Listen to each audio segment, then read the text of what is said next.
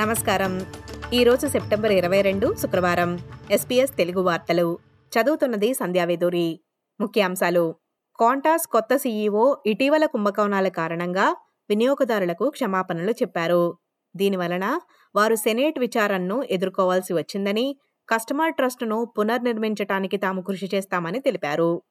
ఆస్ట్రేలియాకు అదనపు విమానాల కోసం కతార్ ఎయిర్వేస్ బిడ్డును నిరోధించాలన్న నిర్ణయంపై విచారణ జరుగుతుండగా కాంటా సీఈఓ వెనీసా హుడ్సన్ ఈ నెలలో బాధ్యతలను స్వీకరించారు.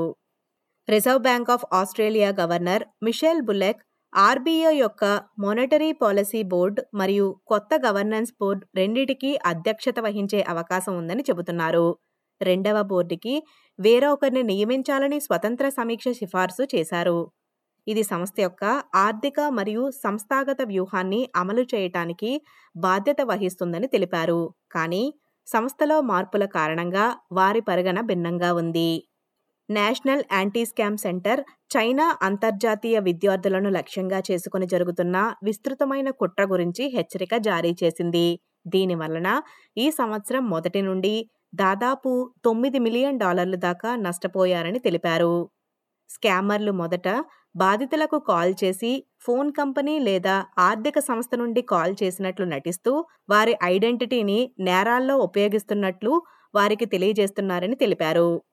హోబాట్ యొక్క ప్రసిద్ధ వింటర్ ఫెస్టివల్ డార్క్ మోఫో వచ్చే ఏడాది నిలిపివేయబడుతుందని తెలిపారు. పండుగ నిర్వాహకులు పెరుగుతున్న ఖర్చుల కారణంగా మరింత స్థిరమైన ఆపరేషన్ మోడల్ అవసరమని అందుకే నిలిపేస్తున్నట్లు ప్రకటించారు. ఈ సంవత్సరం రికార్డు స్థాయిలో ప్రజలు హాజరైనప్పటికీ మరియు అమ్మకాలు ఉన్నప్పటికీ మారుతున్న పరిస్థితులు మరియు పెరుగుతున్న ఖర్చులు పరిగణలోకి తీసుకోవాల్సిన అవసరం ఉందని తెలిపారు. వేరామైట్ అనే ప్రాణాంతకమైన తేనెటీగ పారాసైట్ ఇప్పుడు కలవరం రేపుతోంది.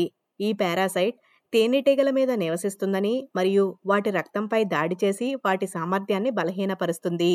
వంద మిలియన్ డాలర్లు వెచ్చించి ప్రయత్నం చేసినప్పటికీ ప్రభుత్వ సంస్థలు ప్రాణాంతకమైన వరోమామైట్ను తొలగించడంలో సఫలం కాలేకపోతున్నారు.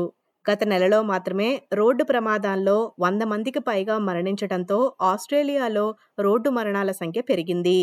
ఫెడరల్ ట్రాన్స్పోర్ట్ డిపార్ట్మెంట్ కొత్త గణాంకాల ప్రకారం ఆస్ట్రేలియా రెండు వేల పద్దెనిమిది నుండి అత్యధికంగా ఆగస్టులో రోడ్డు ప్రమాదాల సంఖ్యను నమోదు చేసుకుంది. సిక్కు వేర్పాటువాద నాయకుడు హత్యలో భారత ప్రమేయం ఉందని విశ్వసనీయమైన ఆరోపణలు ఉన్నాయని కెనడా ప్రధాని జస్టిన్ ట్రూడో పునరుద్ఘాటించారు. ఈ విషయం గురించి నిజాన్ని తెలుసుకోవటానికి కెనడాతో కలిసి భారత్ పనిచేయాలని మిస్టర్ ట్రూడో ప్రభుత్వానికి పిలుపునిచ్చారు. క్రికెట్ ఆస్ట్రేలియా వచ్చే రెండు సీజన్లకు కొత్త అంతర్జాతీయ యూనిఫారాలను విడుదల చేసింది. ఈ డిజైన్లో మొదటిసారిగా ఫస్ట్ నేషన్స్ ప్రజల డిజైన్లు ఉన్నట్లు తెలిపారు. ఆంటీ ఫియానా క్లార్క్ యొక్క వాకెబౌట్ వికెట్స్ కళాకృతులు మూడు కిట్లలో ఉన్నాయని మరియు పద్దెనిమిది వందల అరవై ఎనిమిదిలో ఇంగ్లాండ్లో పర్యటించిన ఇండిజినస్ క్రికెటర్లకు ఇది నివాళి అర్పిస్తుందని తెలిపారు. ఈ వార్తలు ఇంతటితో సమాప్తం. మీరు వింటున్నారు ఎస్పీఎస్ తెలుగు.